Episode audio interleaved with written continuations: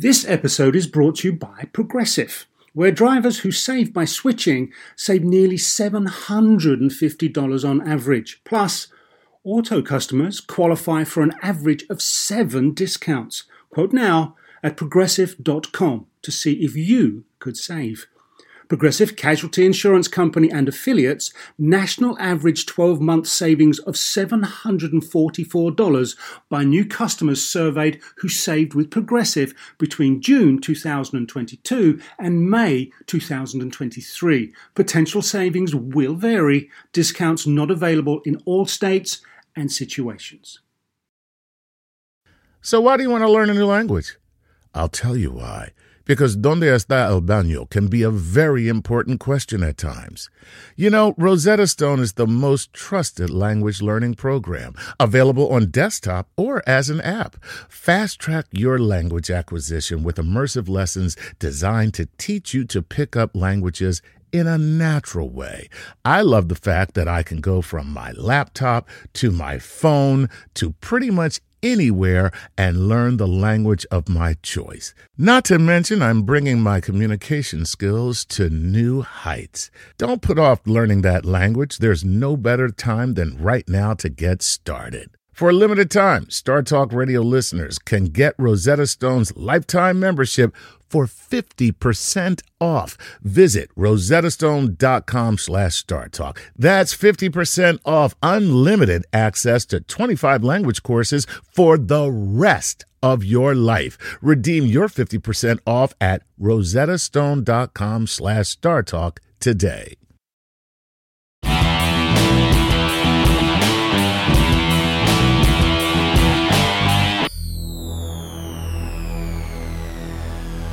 I'm Gary O'Reilly. And I'm Chuck Nice. And this is Playing, Playing with, with science. Science. Yes, there are those of us who like a quiet life. Those of us who live vicariously. And then there are those of us who seem to have an unhealthy lack of fear. And that's exactly where we are headed the outer limits and extreme sports. Yeah, and who better to tell us what it's like to fly at Mach 2.6, be shot on purpose, and go swimming without a wetsuit at the North Pole? That man is here with us, and that man is none other than Jim Clash. Yes. I like the way it sounds, don't you? Yeah. Jim Clash. Oh, no, that's Marvel hero. Um, that's not all, yes. And helping us to understand what drives someone like Jim, we'll also hear later on from neuroscientist Heather Berlin and from extreme sports psychologist Dr. Eric Brymer. Yes. But joining us right now, right here in studio, as I said, adventurer Jim Clash. Whoa, Jim, what's happening, buddy? How are you? Yeah, it's, it's, it's Thanks, got that- Chuck. Thanks, Gary. You guys have so much energy. I feel like I have to match you. Oh, Now, listen, whatever. man. It's a kind of. I mean, Jim Clash sounds a little bit James Bond. It's, Yeah, is it's that your real definitely name? there. Uh, uh, because for a man who is truly an adventurer, to have the name Jim Clash really sounds like it's kind of a stage name. You know, I've been asked that question many times, and, and the answer is yes. That's my real name. My you know my parents' surname was was Clash, and uh, Oh, that's fabulous. that's, you know I'm lucky. They knew it. They knew what they knew. You, they Quite- knew what you were We destined checked for. it out. It's quite apparently it's quite a rare English name from medieval times of East London. So uh, yeah, good for you. Very cool. Very All right, cool. you're a long-time journalist. Uh, you've been working with Forbes for some time, rather than to carbon date you. We'll just go with some time. A long time. yeah, um, but you're into the adventure. I mean, we listed a couple of things there. You've flown in a MiG 25 to the edge of space at 2.6 times the speed of sound. Yeah. Wow. Right there. Okay. Yeah. That right there. That- that'll do. That's a show. And thank you. Thank you. Good night. Thank you. That's our show. Swimming without a wetsuit at the North Pole. Okay, but you then went and skied to the South Pole. Yeah, I've skied to the South Pole. Yeah, which- that was a lot tougher than swimming at the North. di- I mean, I mean, without stating the obvious, it's a very different place altogether. It is. It is. All right, let's let's go back to the MiG 2.5, flying at 2.5 times the speed of sound. Yeah. All right, being in a MiG jet. First of all, how does that come about? Secondly, what the hell was that like? I mean, is it is it better than sex? Tell the truth. Uh, No. Thank God. oh, thank you, God. Because it looks like it is. Anyone else surprised that we went there with Chuck? Really? I'm not. So anyway, go ahead, uh, uh, Jim. How did that come about? Seriously, I mean that's a that's a crazy thing to be able to do. I mean, who do you know? Well, at the, t- at the time, I was be- working on a big story about space tourism. Uh-huh. And this was in the late 90s, and you could actually fly for a fee in a MiG 25 Foxbat up to 84,000 feet above the Earth. Oh, that was the old Clint Eastwood movie, wasn't it? Was it that Firefox, that kind of thing? Yeah, and, and you're, you're, you're literally, um, I can tell you, um, you know, Forbes paid for it. It was uh, part of an adventure story for them. Uh, we, we got a reduced rate uh, versus what the, the commercial rate is, but the actual flight was a, a life changing experience for me because when you get up to 84,000 feet, you can see the curvature of the Earth, you can see the atmosphere hanging over the Earth, Right. and you can literally see the blackness of space. wow. And this, this MiG 25 flight is the reason I want to go into space. Ah, which brings us to the next thing. Now that you might as well segue into it, you actually own a ticket for Virgin Galactic's uh, space tourism. Chuck and I were trying to sort of like tease you into handing it over. Yeah, man. Uh, Naming your price, but Yes. you're holding on tight. I would so so you see the you see the blackness of space. You see the the tentative nature of our planet because you're looking at the atmosphere and it's very very um, uh, evident that this is you know a small covering that coats our earth and keeps us from this vastness that we are traveling in called space and then you say hey i think i'll go there One thing I have to say about what you just said about the atmosphere is when you get up there, it is it is like the um, skin on an apple. It's Yeah. it's incredibly thin, and you realize that that's the only thing protecting us, and you realize we don't want to screw it up. so you, now you haven't always done that sort of scale of things. You've sort of done things like figure skate with Sasha, our friend Sasha yeah, Cohen, friend of the show and Sasha then Cohen. stood in a bull ring and came out the worse for wear because of a bull. That's true. Uh, I've, I've done some stupid things. Uh, the bull is probably the dumbest thing. The PBR asked me if I wanted to be a bullfighter, or basically a rodeo clown. When the rider is thrown off a bull, he's vulnerable. So you want these guys to, to Distract. get the bull exactly.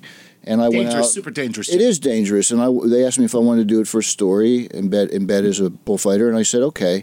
And uh, I ended up with a level, uh, well, broken three ribs. oh my Yeah, yeah. The, Now, did that happen because you were in the barrel and the bull hit the barrel and, and it went that far, or did the bull hit you? No, no. What happened was the bull threw the rider, and there were three of us, three bullfighters who had to distract him away from the rider. The rider ran out of the wing, ring, and when the bull got to me, we locked eyes, and I tried to run around him the way we had taught so that I could get him to go in a circle around me, but I didn't get behind the second horn, and he just took the horn, threw it into my back, broke my ribs, threw me up in the air about four feet, and slammed me against the wall.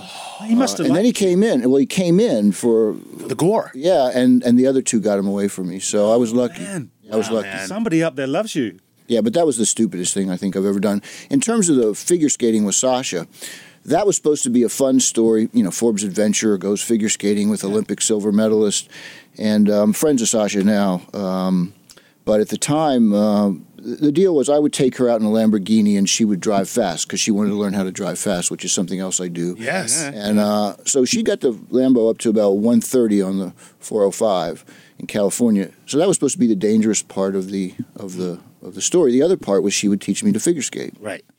So we went to the Skate, or Alicia. had you skate? No, I'd never been on skates in my life. Oh my God, if this story ends up with you breaking three ribs, I'm going to die. No, I'm joking. We're gonna laugh. Actually, it's it's worse. oh. Good. Um, she had me out on the ice, and she was a very good teacher. Uh, and I asked, I want to learn how to do a simple spin. Oh. And uh, so she told me to, to reach back as if I'm going to punch somebody and swing, and you'll magically go around. So the first time I tried, I you know I was clumsy and everything. She goes, "No, you really have to commit yourself." So I swung my arm around, and the next thing you know, I was in an ambulance. And that's, I don't remember anything.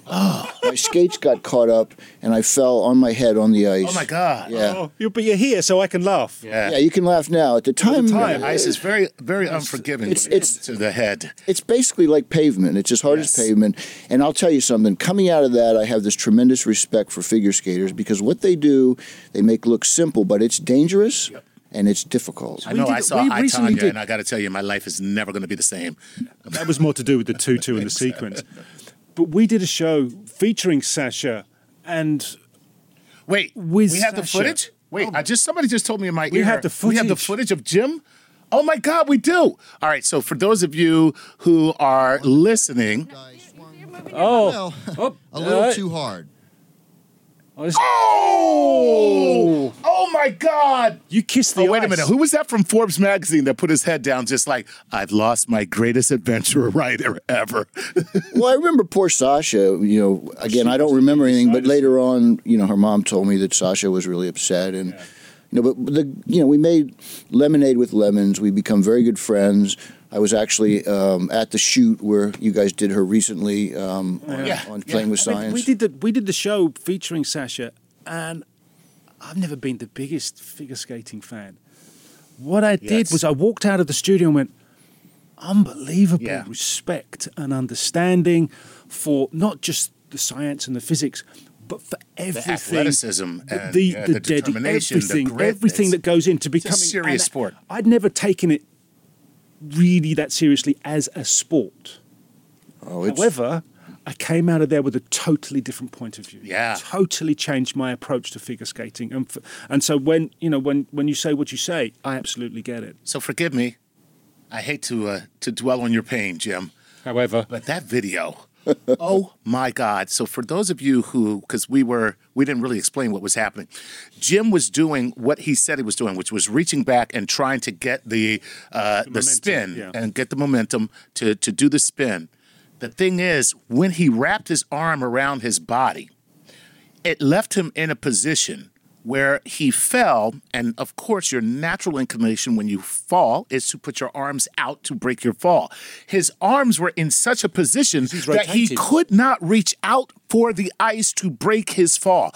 He goes down and goes down full force on his face. oh yeah, Oh my God! It's it's and, uh, uh, listen. If you want to see it, you can go online or you can go to StarTalkAllAccess.com and and and and look at it. But my God, man, have you ever been on skates since? Because that would have been my one and only time on skates. No, as a matter of fact, um, a couple weeks later, a package arrived at Forbes, and within the package was a skate, and it was a skate that they took off of my foot, and it was signed, "Oh Jim, you crazy adventure! What does not kill you makes you stronger." Love, Sasha Cohen. Oh, and I still have that skate in my office, and should uh, it do, reminds me of never going back out and skating. yeah, man. okay. So you've you've driven Bugatti Veyrons at 200 plus, 250 plus miles yeah, an hour. yeah, yeah, yeah.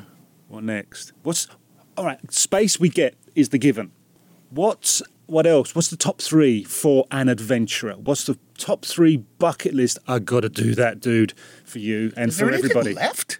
Well, this is the problem. Something left. I mean, this is a problem, you know. I mean, I've, I've flown in an F 15, I've flown in the MiG, I've climbed the Matterhorn, I've uh, been shot point blank with a 38. And that wasn't that that wasn't the worst thing. Being shot with. Wait, a do we have that video, guys? Because I got to tell you, I'm thinking ice skating and being shot. let me Uh, let me just say this, Jim. Uh, as a black man, I was watching you live my worst nightmare. Oh, jeez, Chuck. but at least, at least I had a, a high fashion ballistics garment on, which protected me. as long as it's high fashion, yeah. Well, they they you saw the leather coat in the video. It's Yes. it's it's sell- it's sold for seven thousand dollars at Harrods, and a lot of big name people wear these things. Right. You don't even know that they're ballistics clothing because they're made so high fashion. Now, here's the thing. I want to know about that. I, I don't know if we have this video, but even the audio from the video itself will be compelling. So let me just explain to people what we're talking about.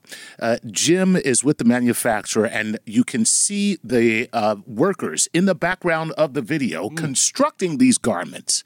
And Jim is standing there. Is that the owner of the company you were with, that gentleman? Yes, Miguel, okay. Miguel Caballero, and he's the guy who shot me. Yes. So he's standing there with the owner, Miguel Caballero, Right. and um, point blank people. I am not talking about like these videos that you see where a guy has a rifle or a gun from across the room. He is literally, he puts the gun like right in your solar plexus and pulls the trigger. And I screamed. I screamed at the video. I swear. I was just like, oh my God. But then I was like, oh, wait, Chuck, you just saw him last week. You know he's alive. but it's, it is first, I want to know Did you see somebody test this out? Number one, and number two, what the frick is wrong with you? Why would you let somebody shoot you at And, point and blank number range? three, I can't remember all these does it cost questions. you to get insured?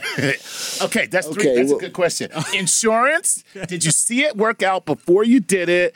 And what the hell would make you let somebody shoot you at point blank range? Okay, well, t- you know, there's always an element of risk in these adventures. I try to minimize it, uh, and I know that when I'm going to do a story, most of these companies they don't want a journalist getting killed or hurt, so they, they take extra precautions. I had seen people get shot on videos. He normally shoots his workers once in a while to get them Motivated? That is Yes, motivation, motivated. by the way. what what what they're what they're making What- what you want. what they're making they better be right about making it right Yeah. um, the thing I did though normally when he shoots somebody is he puts an extra uh, layer of Kevlar there so they don't feel anything but I wanted to take the shot as you would with a jacket no Kevlar and he said he'd only done that one other time and he had broken the guy's ribs when he did it so he said he was going to shoot me between my ribs and my hip in a, uh, the fatty area Softer there area. Yeah, yeah. and um, it made sense to me. Uh, I have to tell you, it hurt. It hurt a lot. It was like someone took a bullwhip and you got the very end of it, the burning sensation when it hit you, and then it was like a Mike Tyson punch. Yeah, and by the way, at the uh, when you when you were shot, uh, immediately after you went like this, which I have the utmost respect for you because my reaction would have been like. "Ah! Ah!" okay, that would have been my reaction. And your reaction was, it burns. That's exactly, and that's exactly how he says it. See, that was the- he says it just like this. He goes like this. It burns. Because he's got he's got some British blood in him. And it's Gosh, like right? very understated. Unbelievable. Yes, that burns. However, you then lifted up your uh, your shirt, and dude, it looked like somebody beat you with a baseball bat. There's like a huge um, like b- divot in, in, Well- your, in your in your torso. It got bigger over time, and I'd say I had that. Uh, maybe it got about this big. Wow. And I had that for a couple of weeks. Um, Did you get to keep the jacket? I did. Good. Sweet. Seven grand. Uh, it has a little hole in it. The nicest thing was though he let me keep the bullet, which was pancaked inside the in the jacket. Nice. Um, the physics of that, I'm sure, is very interesting. Yeah. And um, and uh, the rosary that I wore around my neck when I when I Sweet. took the shot. exactly. Well, I mean, wow. Apart from the fact that Forbes say we'll pay you to do these crazy, what we would consider this side of the studio, crazy things. Where does your mind go? Is it like I can't wait, or is it fear, or do you go right? I need to prepare. I need to have a a real firm grip on the science. I need to have a real firm grip on how, why, what, where. Particularly if you're going to go up in a MIG, if you're going to do these things at speed, you'll be thinking tire pressures, tire compounds, reaction times. What are the forces? I mean, if you're doing 250 miles an hour, the G force on you, you must be a G force junkie, by the way. You just, how much of it do you get into and prepare for? I have to say, many people have asked me that question, and, and it's almost like an actor in a play. I feel like I am um, this actor. That's not really me getting in the car. That's not really me getting in the MiG, climbing the Matterhorn. They say a lot of actors are very shy outside of um, being on the stage or whatever. And, and I think I'm a pretty normal, shy person. It's just that I, uh, you know, I, I put myself in that position. I'm an actor. I have to do a story. You're right. I prepare like hell for these things because you know you got to be on you got to have that adrenaline going uh, you got to channel the fear make it uh, positive uh, but if you prepare and you know that you've done as much as you can you you're able to to get through the fear. If, if you don't prepare and you're not sure you- what you how want do you sit there and say, "I'm going to get shot," or that how how much is that bull weigh? Three, four, four hundred pounds. no no it weighs about How two you two thousand pounds Right. So the exact, I was making the point. So thank you. How do you prepare to swim so in what's the your- North Pole? Because I got to tell you the truth. breath. I, I saw you do that, and I'm just like, no way I would do that. The shrinkage alone would scare me off. Seinfeld episode. I always talk about that. I still think I have problems, and that was 20 years ago, 18 years ago. So no, the thing. Um, the thing what was your mechanism? What what mechanism did you personally employ? Because it won't always work for the for the same, you know, for everybody. So, some of it's peer pressure. You go in, you know that you've got to ju- do a job. There's a lot of people that are prepared. For example, the car. Yeah. I did the 253 and the Bugatti Veyron. I had spent four years working up to that. We had had canceled things because of weather, this and that. So I was really committed. The thing that scared me was when we did the preliminary runs. there was a professional driver in the right hand seat. I was in the left hand seat as the driver. When we went to do the top speed run, he wouldn't get in the car. And I said, "Why not?" And he goes, "Better one of us than both of us." Because Oh, well, that's that instill confidence. Well- Hey, thanks a lot, Dad. No, no, no. t- Hey, But as you said, you're pushing all the parts to the absolute limit. The tires expand. Hmm. You know, everything in that car is pushed to its limit. If something's going to break, it's going to break Right at that then. The other thing you got to worry about is any animals coming across the track. Oh, know, a bird, if a bird flies over, it's probably going to go through the windshield. If you hit uh, any kind of an animal, it throws you off kilter. There's no room for error. You're you're rubble on the side. You've got to stay on yeah. the clean. You're the you're in a passenger car. A passenger car at that speed is no matter. I had a suit on, helmet. It's not going to protect you. You're you're toast. Yeah. In a race car, and I've driven those before. You can survive Yeah. a crash. You see it all the time in the Indy They're cars. made for it. The cage, the cage itself is designed to What- withstand that kind at of those sort of speeds. What sort of distance are you covering per second? At the, in the Bugatti, I was I was doing a football field in a quarter per second. Oh. Two hundred miles an hour is a football field a second. All right, so listen, we got to take a big. Di- just imagine that in one second. That distance. I know. Oh, that's amazing. So wait, we gotta we gotta take a break. We're gonna We be have. joined by Heather Berlin, but I want to know this from you because I, I believe this. You- You're either a speed guy or an experienced guy. The experienced guy is the is the climber, whether it's like you know rock climbing or or Everest, you know, uh, or and. Uh, Uh, you know, standing on the precipice, looking out, going, "Wow, I've done this," and the speed person is is like the thrill, like, "Ooh, yeah." Which one? Which one are you? I'm both because because the thrill is is is the same in the end when you're standing on top of say the Matterhorn or Aconcagua, Kilimanjaro, whatever. There's this tremendous feeling of I did that, I accomplished it. Um, when you drive the top speed, right afterwards you're like I did it, I did it safely, I'm here. Um, you do get more of a quick adrenaline rush when you're doing the 253 in the Bugatti. It's a lot more satisfying long term when you when you have to climb Yeah. a mountain and it takes How long does two it take you? And I don't. This is not a pun about mountain climbing. How long does it take you to come down after events like that? You know, it depends, um, but there's always a come down, and that's always a problem. Um, Interesting. you know, it, it, you know, each time you do an adrenaline uh, experience, you've got to do a, get a little more adrenaline to get the same effect. Right. and that's a problem with what Oh, I you do. chase it. You Well, chase that's that. that's exactly why I don't. Um, Hmm. I, I used to have a little Ducati. I, do- I no longer do because my wife made me sell it because Good choice of bike, by the uh, way. and like that's why I asked where you were because I'm a speed guy. Like for me, How fast did you go in the Ducati? oh god, I think the fastest I ever did was like a buck seventy, A buck seventy on a motorcycle? a buck sixty You- something. you- that's a lot scarier than two fifty in, in a Bugatti. Oh, but let me tell you something. It's uh, all I can tell you is this: it's not scary at all because it's the only time in my life where nothing, like the chatter, shut up. Like the chatter. Uh, uh, anybody who knows me can tell that I'm a little bit like squirrel. Like there's there's a little of that in me. Anybody who knows me can see that. That's the only time ever in my entire life where, without trying, the all the chatter silent, just silent. And so, you know, it wasn't scary at all. I just, all right. But anyway, enough about me. Uh, that's why I asked because Yeah. the, the deal is if I climbed a mountain, when I got to the top, I would be like, oh crap, we gotta, we gotta go down. Oh man." no, no, no! But that is the thing. When you get to the top, uh, for example, the Matterhorn, very scary climb. Took us six hours. We rushed to get to the top. Coming down took me ten hours. It's much more difficult coming down. down? You've burned up all your energy. Um, I mean, it, it's it's where eighty percent, eighty percent of the experience tells you to, to that you've you've consumed an awful lot of energy, expanded Yeah. mental, Yeah, of course. physical. Yeah. You've got to be very sensible on the descent.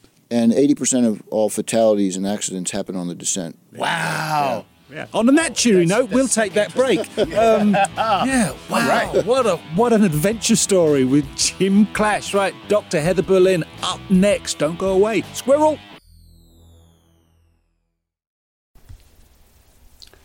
This podcast is supported by FedEx. Dear small and medium businesses, no one wants happy customers more than you do.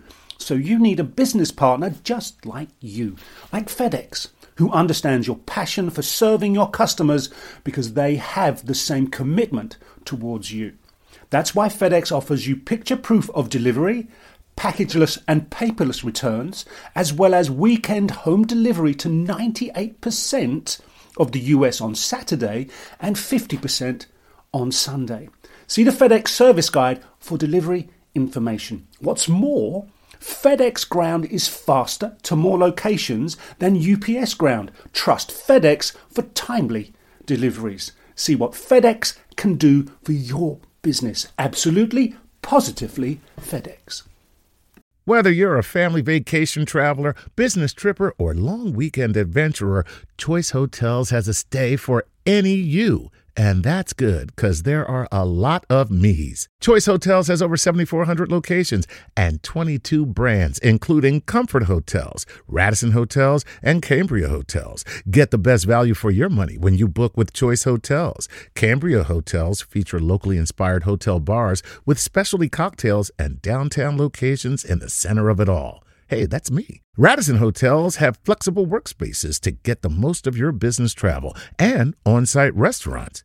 That's me too. And at Comfort Hotels, you'll enjoy free hot breakfast with fresh waffles, great pools for the entire family, and spacious rooms. Hey, that's me too. I guess I'm just going to have to stay at all of them. Choice Hotels has a stay for any you. Book direct at choicehotels.com, where travel comes true. Hey, remember when we did that show about the science of the golf swing? Well, let's take that to the next level. And that's because PXG has developed the Black Ops driver so golfers don't have to sacrifice distance for forgiveness. And the science proves it. PXG Black Ops Driver is a breakthrough in driver technology. It's a complete and total victory in golf club engineering, unlike anything you've ever seen before. Black Ops drivers are adjustable to deliver a combined MOI of 10,000 plus for unreal forgiveness. Now that's ridiculously high. The higher the MOI, the more forgiving the club will play. So you don't have to square the ball perfectly for it to go straight and get distance.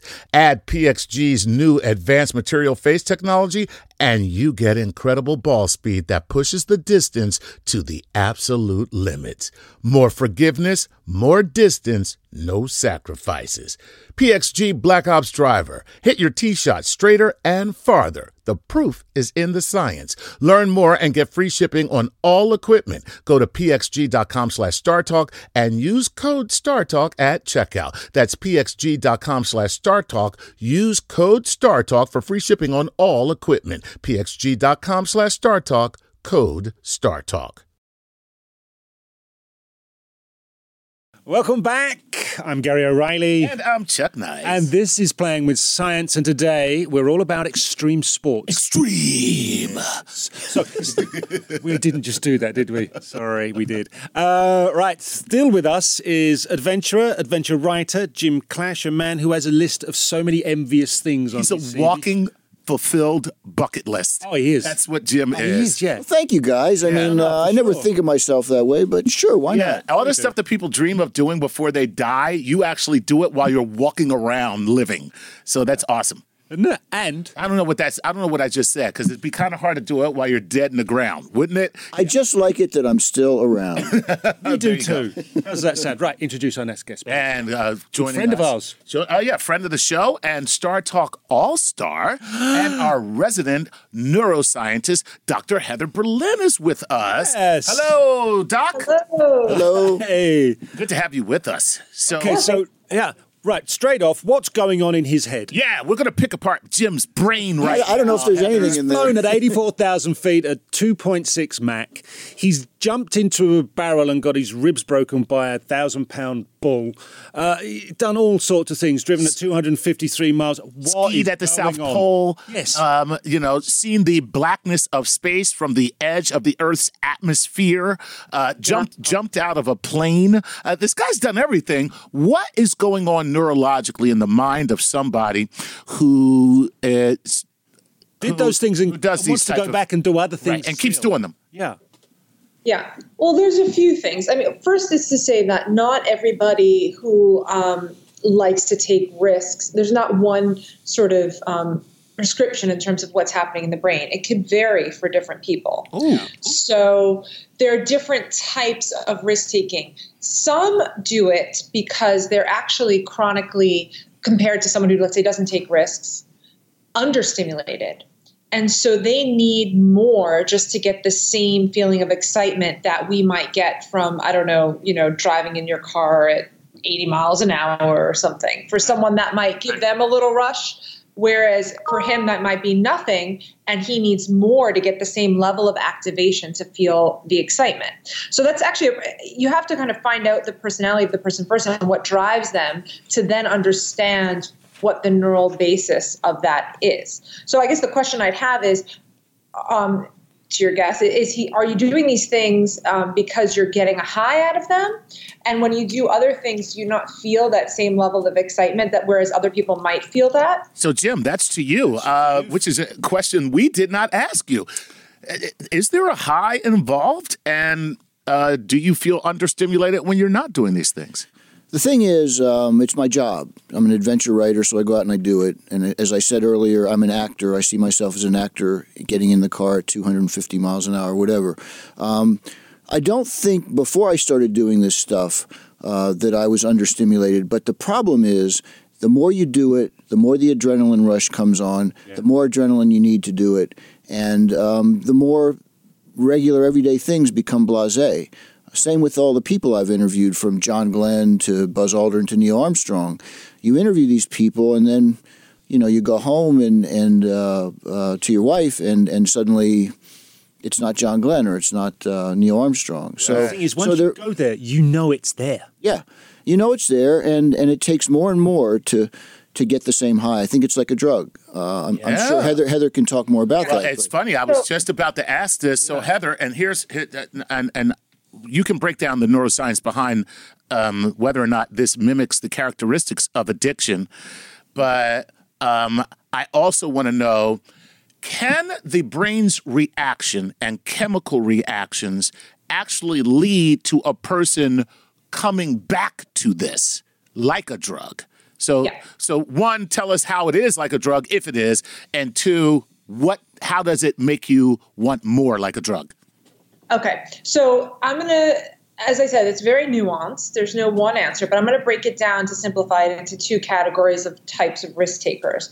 One is the type where we it's it's genetic predisposition. Mm-hmm. There are certain people that are born with a certain type of um, gene that codes for a serotonin receptor, where if you have this, you're more likely to be a risk taker or to be impulsive, right? Or to go for immediate pleasure despite what the negative consequences are. So most of us are risk averse. We outweigh the risks of something um, which will hold us back and make us more conservative other people who may be genetically predisposed are more likely to go for the immediate reward despite the risks. That's one type of person. Okay. Then you can have someone where it's a sort of learned behavior. And now the prefrontal cortex, when it's very active, that makes us be a little bit more conservative, thinking about the future consequences of our actions. If you have damage to the prefrontal cortex, if it's underactive, um, the various different states, where then you become more risk taking. Mm-hmm. Okay, you, you, you're less inhibited.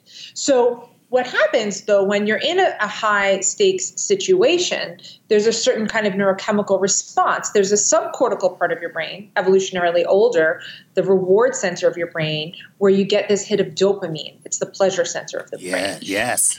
Now, if you implant electrodes there, and let's say a rat can self stimulate by pressing a lever that actually stimulates that part of the brain directly, right. they'll choose to press that lever and self stimulate and get that feeling of reward over sex if they're sex deprived, food if they're food deprived, water if they're water deprived, to the point of exhaustion. So it's really a very powerful um, urge to have that feeling over everything. And this is the circuitry involved in addiction. So, what we find is that people can develop what's called behavioral addictions. Like pathological gamblers, people who get a high from stealing, um, internet addiction, where you start getting, you can sort of self stimulate that part of the brain, and then you want to get that hit again. Don't don't and forget don't don't forget sexaholics, please, please. Absolutely, yeah. They get the, the sex sex addiction, and so what happens is then just like with drugs, you habituate. so at first, you know, that first time, I don't know, you climb a free climb a mountain or something, you're going to get this extreme high. But then maybe by the 10th time you do it, it feels a little bit um, more blasé. So then you need to up the ante. You need to do something other. You know, maybe now you climb the mountain um, you know, with, with no net underneath or whatever it may be. So each time as your brain habituates, you need more and more stimulation to get that feeling of, of that, that activation, that dopamine hit. Uh, and so I think that's what's perhaps happening in this case, where you know he just started doing it as part of his job, but then over time it became behavioral addiction, and that the regular things in life are so blasé in comparison, and you need to seek more and more to get that high. So, but unlike an addiction, which uh, often causes reckless behavior, because um, uh, there are two things involved. One, the reasoning area of your brain is affected by the drug. And so, you know, and two, you are just so focused on that, like you'll do anything to get that thing. Jim takes a great deal of precautionary measures. He does a lot of research. Exactly. He's uh, very measured in his approach to it. Um, uh, uh, can you explain how those two things happen uh, at the same time? So as I said there, so that's a really good point. So there are these two categories of people, I would say. I mean, obviously a little bit more nuanced than that, but roughly speaking. The ones who lack impulse control are the ones that have like let's say damage to the prefrontal cortex or genetic predisposition or underactivation of the prefrontal cortex where they're more they're less thoughtful in the risks that they're taking ah. okay? So they're less measured. They they don't have as much control. It's like they, they see that you know piece of chocolate cake and they have to go for it right away. They can't withhold responding. Get in my Whereas, belly. Okay sorry. Right. Whereas in this other case which, which he seems to be more like is that um, you have perfectly good control of the prefrontal cortex. You can be very measured. You can take all the right um, precautions. You're not doing it impulsively right? But yet the you still need to find that fix, right? Even if it's in a very um, thoughtful way. Wow. Ultimately, you're still going for that risk. I mean, you can even think about it with performers, right? You know, you as a, as a comedian, you get on stage, you get a bit of that hit of dopamine, right, when you're on stage. And so some people will choose to perform, you know, over everything, over when they're even if they're not making money at it, you know, if they're they're having to live in a crappy studio apartment for years because that high of being on the stage is so important is so is so stimulating. Has somebody been talking to you about my life? Hey hey wait a minute. This happens with journalists too okay? It's not it's not just comedians well, the thing is the thing is here if you've got somebody who can control the way that they approach this but they are ultimately competitive how does that skew the whole situation. Oh, because competition can that be a drug in of itself? The, I mean, Absolutely. that that then adds that then adds another fuel to yeah. the dopamine rush. Absolutely, and I think that that I mean, competition is a huge factor that gives you that hit of adrenaline. You know, trying trying to win, and that's evolutionarily old drive, right? You know, mm. competing. But the thing is, it can cause you to do stupid things sometimes. People take risks that are, let's say, if you're doing something just to get the high, you might do it with some risk. But now, if you're competing against somebody else, you might try to up the ante. And this is where people end up, you know, dying in extreme sports, right? Because they keep pushing and pushing, and because it's so competitive, yeah. that they might get to places where it does become really dangerous, and that is sort of what's pushing them over the edge. That drive to to to compete, and everyone's upping the ante. Wow. then you end up people falling off mountains and dying when they're you know um, rock climbing and those kinds of things. Okay, well you haven't fallen off a mountain yet. And no. We hope that remains that case. Right. But you have something to. Yeah, I, I like that Heather about the competition because I know sometimes I'm out there in a race car school uh, or a drag racing school. And first, it becomes just about being able to do it. But then you want to, you know, you want the best time, you want the fastest speed, you want this, the quickest lap around the track, and that can lead to recklessness. Um, I've been lucky so far; I haven't had any accidents. But again, the competitive drive is there. Well, that's See, for you as a writer. A, you have a great prefrontal cortex, Jim. That's I hope, deal, man. See, I hope, I hope that prefrontal cortex wasn't injured when I fell sk- figure skating with Sasha. Believe it or not, right, Heather? That head injury could have affected him, where he could become a reckless person. I hope He's not. He's kind of lucky, right? See, as a writer, your drive may not be to wo- break a world record. You know, I'm going to run faster than Usain Bolt. I'm going to throw a javelin further than someone else. I need a scoop, I need the big story. right? I'm an adventure writer. What adventure can I have that takes me above and beyond? Sets a sets a story that no one else is going to touch for decades. Well, and, and one thing is you never quite know where the story's going to be.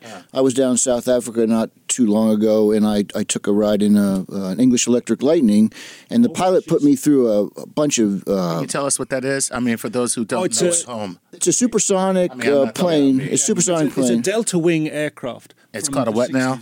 60s. yeah, and it's called English Electric Lightning. Lightning. English Electric Lightning. Yeah, and and the pilot took me through a series of horrific aer- aerobatic moves, which made me get really sick.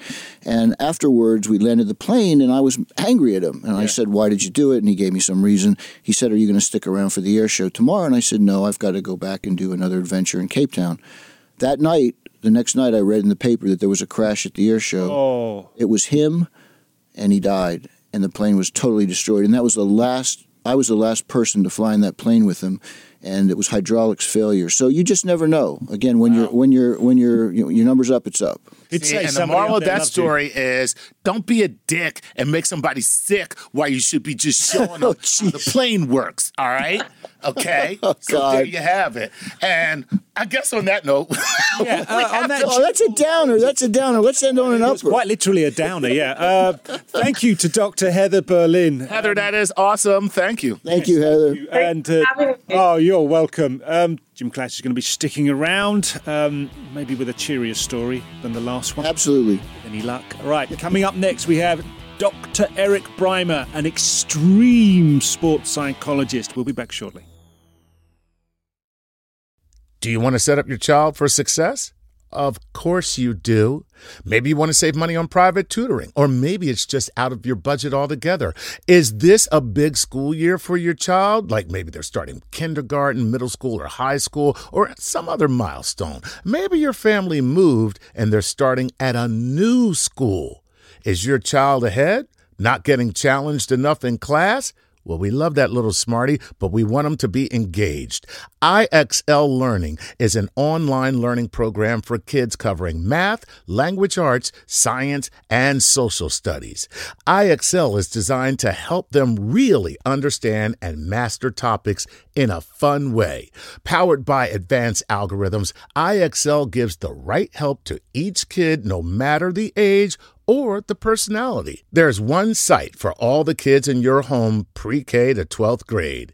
Kids can use it at home on the computer or on the go through the app on your phone or your tablet. No more grading those worksheets. IXL grades everything itself. And no more trying to figure out how to explain math equations or grammar rules yourself.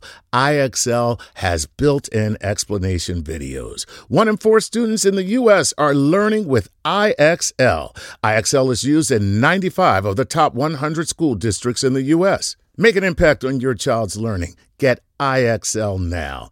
And Star Talk Radio listeners can get an exclusive 20% off IXL membership when they sign up today at IXL.com slash StarTalk. Visit IXL.com slash StarTalk to get the most effective learning program out there at the best price. Spectrum One is a big deal. You get Spectrum Internet with the most reliable internet speeds, free advanced Wi Fi for enhanced security and privacy, and a free Spectrum Mobile Unlimited line with nationwide 5G included, all while saving big. For the big speed, big reliability, and big savings you want, get Spectrum One. Just $49.99 a month for 12 months. Visit spectrum.com slash big deal for full details. Offer subject to change, valid for qualified residential customers only, service not available in all areas. Restrictions apply. At Capella University, you'll get support from people who care about your success. From before you enroll to after you graduate, pursue your goals knowing help is available when you need it. Imagine your future differently at capella.edu. Welcome back. I'm Gary O'Reilly. And I'm still Chuck Nice. And this is still Playing Playing with, with science. Science. Today, we're talking about extreme sports with adventure writer Jim Clash. And joining us now via Skype, extreme sports psychologist Dr. Eric Brymer. Hey, doctor, welcome. Yes, Doctor. Thank you very much. Right, you're up in Leeds University, Leeds Beckett University in the United Kingdom, and you are author of Phenomenology and the Extreme Sport Experience. Have I mangled that even with my bad English? No, that sounds pretty good. It's a good effort. I've been patted on the head. Fantastic. Yes, thank you, Professor. So, you know, Doc, um, uh, when we talk about phenomenology, uh, I, I, suppose that means because you're looking at this from a phenomenological uh, or a phenomena, phenomenological perspective, as opposed to um, you have a different interpretation of extreme sports. Everybody thinks extreme sports is just, oh, I'm on a skateboard, I'm extreme, or hey, I did a base jump, I'm extreme. So, w- can you tell us what is your interpretation of or definition of extreme sports? Well, I, I think we're still working on a definition. Okay. Um, because we're you know we're, we're moving forward from the traditional or maybe old-fashioned is a better way of looking at now perspective where extreme sports are really about risk or sort of trying to trick death or something along those lines. Um, and we're moving more into trying to understand the motivations and experiences behind undertaking something like base jumping or um, proximity flying or surfing giant waves or whatever it might be. So um, we're moving a little bit in towards creativity, and we're looking at um, human nature relationships we're trying to understand um, what what's the difference that makes a difference between somebody who is a high performance athlete in say a traditional sport context and somebody who's a high performance athlete in an extreme sport context so on the surface there's a number of obvious things that are different one is if you mess up you're most likely going to die in an extreme sport or if you don't it's it's really because you've got the skills and capacities to do something about it so, we, in, along these lines, we talk about it: a mismanaged mistake or accident would most likely result in death. But beyond that, and we're talking about the real extreme ones here. We're not talking about the skateboarding. We're talking about the the, the other, the you know, the furthest well, end of the which yeah. which of course is, is still evolving because um, uh, you know as, as, base jumping has moved into proximity flying and as as surfers have um, started to utilize um, uh, machines to get themselves onto the bigger waves extreme sports are evolving rapidly. Um, but the other things that are really obvious is that with traditional sports, we um, are, are um, you know, obviously the rules and regulations um, constrict, constrain what can what people can do. Um, they determine what what success is all about. Um, and also in traditional sports, boundaries are very heavily constrained. But within extreme sports, boundaries are not constrained. There is, um, uh, you, you, know, you, you, it's up to you how you interact with the with the with the environment around you, and um, uh, there aren't any rules and regulations or external bodies that say this is what success looks like, um, and and therefore if you do it like this, you're doing well. So those are the things that make them slightly different. Um, and because of those things, we're you know we're looking at a, an activity that is continually evolving. We're looking something that involves creativity, cooperation, um, and and all those wonderful things that we think are really good. And sport is supposed to um, enhance and um, so forth, but modern sport probably does that less now than adventure sports. Okay. So, I mean, okay, doctor, do you commonly see a type of person that is predisposed to go to the extreme sport end of the spectrum? Uh, that I think is a really wonderful question, and that's a question that a lot of psychologists have been working on for a long time it, it, it does link to the original kind of idea that there must be a risk taking, thrill seeking kind of personality um, uh, structure that that sort of, if you like, enforces or forces or guides or um, uh, creates uh, um, the capacity for somebody to under, to undertake an activity at this level. In fact, what we're finding is that there isn't one personality structure. Um, people have tried all sorts of different kind of personality measurements, mm-hmm. tried to categorize people in, in particular ways, and what we're finding is the difference, the variability is so great that we cannot say there's one particular personality structure that suggests you will go into an extreme sport. So, so in, yeah. in studio we have with us Jim Clash, and uh, mm-hmm. Jim is an adventurer and a uh, journalist. Jim, let, let, me ask you, based upon what the um, uh, doctor just said, Uh, would you, from your own experience interviewing so many of these adventurers and being one yourself, is there a common thread that you've been able to um, identify? And we won't use this as empirical data for research, but just from your anecdotal experience, have you seen a common thread throughout them? And would you say that it resides within you as well? I would say most of the people I've interviewed who are extreme uh, adventurers um, all have something in common. It's called curiosity in action. Curiosity in action. Yes, and Okay. and people are very curious. I know I'm very curious about what it's like to go 250 miles an hour, uh, to climb the Matterhorn, to get shot with a 38. Uh, to me, that's that's a curiosity I have, and if I'm interested in that and I want to know what it feels like, I take action.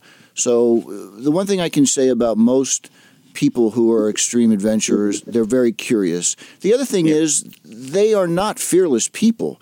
They they really practice, they they research what they're going to do and they're very smart most of them about what they're doing and there's a difference between perceived risk and calculated risk and most of these people take calculated risks. Gotcha. So, uh, uh, doctor, uh, Yeah. based upon what Jim just said, um, Yeah. in your empirical findings, Mm-hmm. um, what kind of disposition do you see in these athletes with respect to um, personality traits? I'm talking about the athletes themselves, personal Mm-hmm. personality traits. Um, and what you said was, I find very, very intriguing. These are not reckless people, then. Okay. No. Okay. So can you can you No. speak to that? Yeah. Um, I think that that's sort of the idea of the reckless risk taker was the traditional understanding, and, and we're definitely finding that's not the case.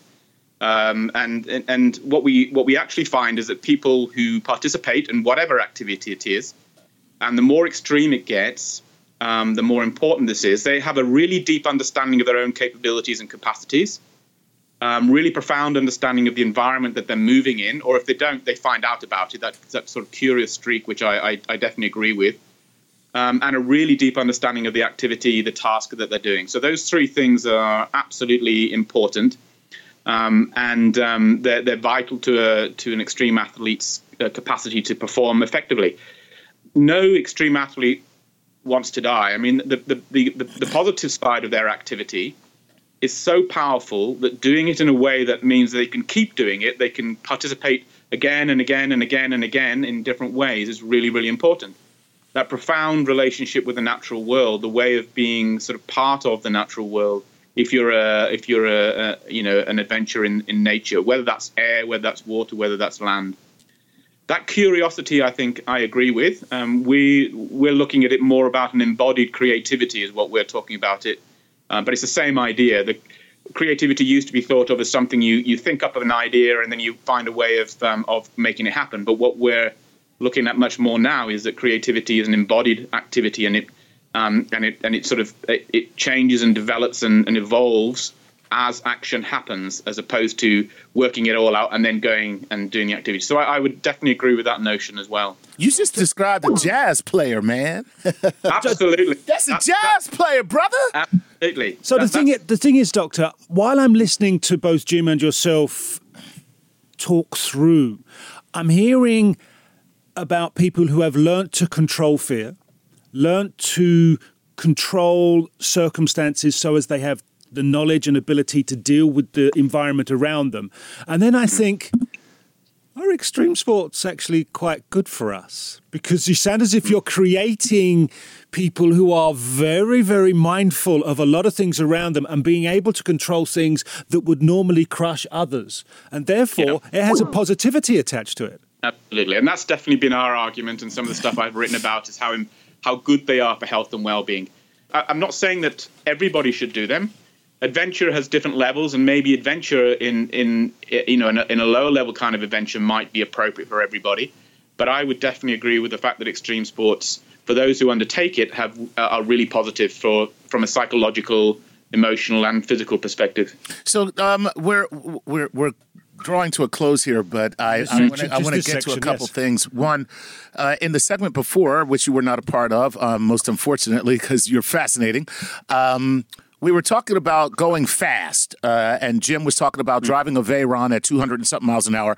I myself had a um, uh, super bike for a little bit of time, and I used to drive it very fast, but for different reasons. I wasn't really seeking a thrill as much as I was quieting my mind be- Yep. because at the speeds that I traveled, if I looked the wrong way or did the wrong thing, I knew Yep. I would die.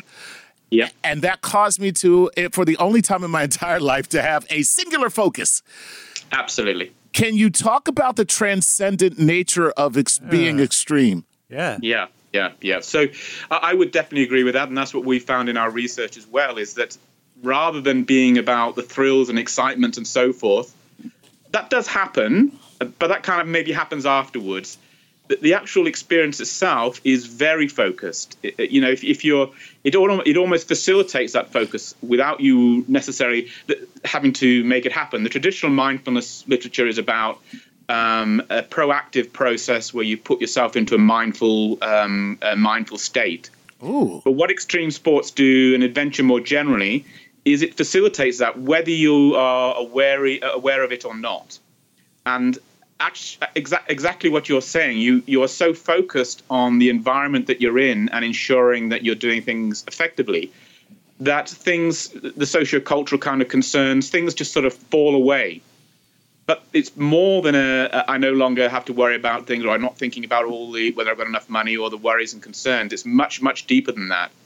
And what we've called it's like a we've called it a freedom. It's a freedom from um, that sort of mental chatter, which essentially is mindfulness. Okay, oh before God, that's the exact word I use chatter. Okay. Okay, before we, we have to take a break, Doctor, there is there is a. I'll, I'll get to the end of the show. Um, green sports. Green Yeah. sports? Yeah, so Green- if we yeah. ta- if we take extreme sports like mountain climbing or hanging by one arm off a cliff, uh, doing some really what I would call dramatic stuff out there in the environment.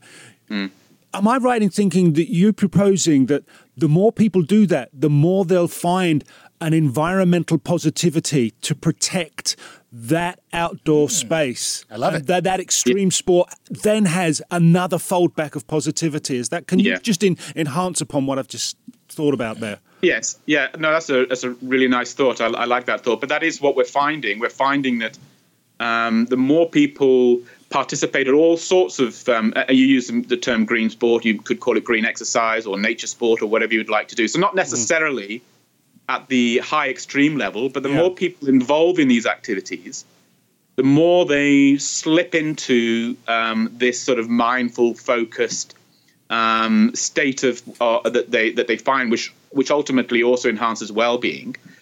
The more likely they are to realize a deeper, more profound connection with the environment they participate in, whatever that might be. And as a result, the more likely they are to um, want to do to give back. So it's a reciprocal kind of relationship. Fantastic. You're absolutely right. You know, both of you just made me think of every surfer cares about the ocean more than anybody Correct. you will ever meet. So, yeah, that's fantastic. Wow, this has been Isn't that- great. Doctor, thank you. Thank you so much, Doc. I mean, To Eric fascinating from Leeds Beckett University in the UK. Sports, Sports, science, science. ecology. Ecology. I like it. The Who holy thought of sports, baby. sport would bring you into science and ecology? There you go. Well, it has. And thank you to everybody who's been on our show today. That's it. Bye for now. Look forward to your company next time. Thank you.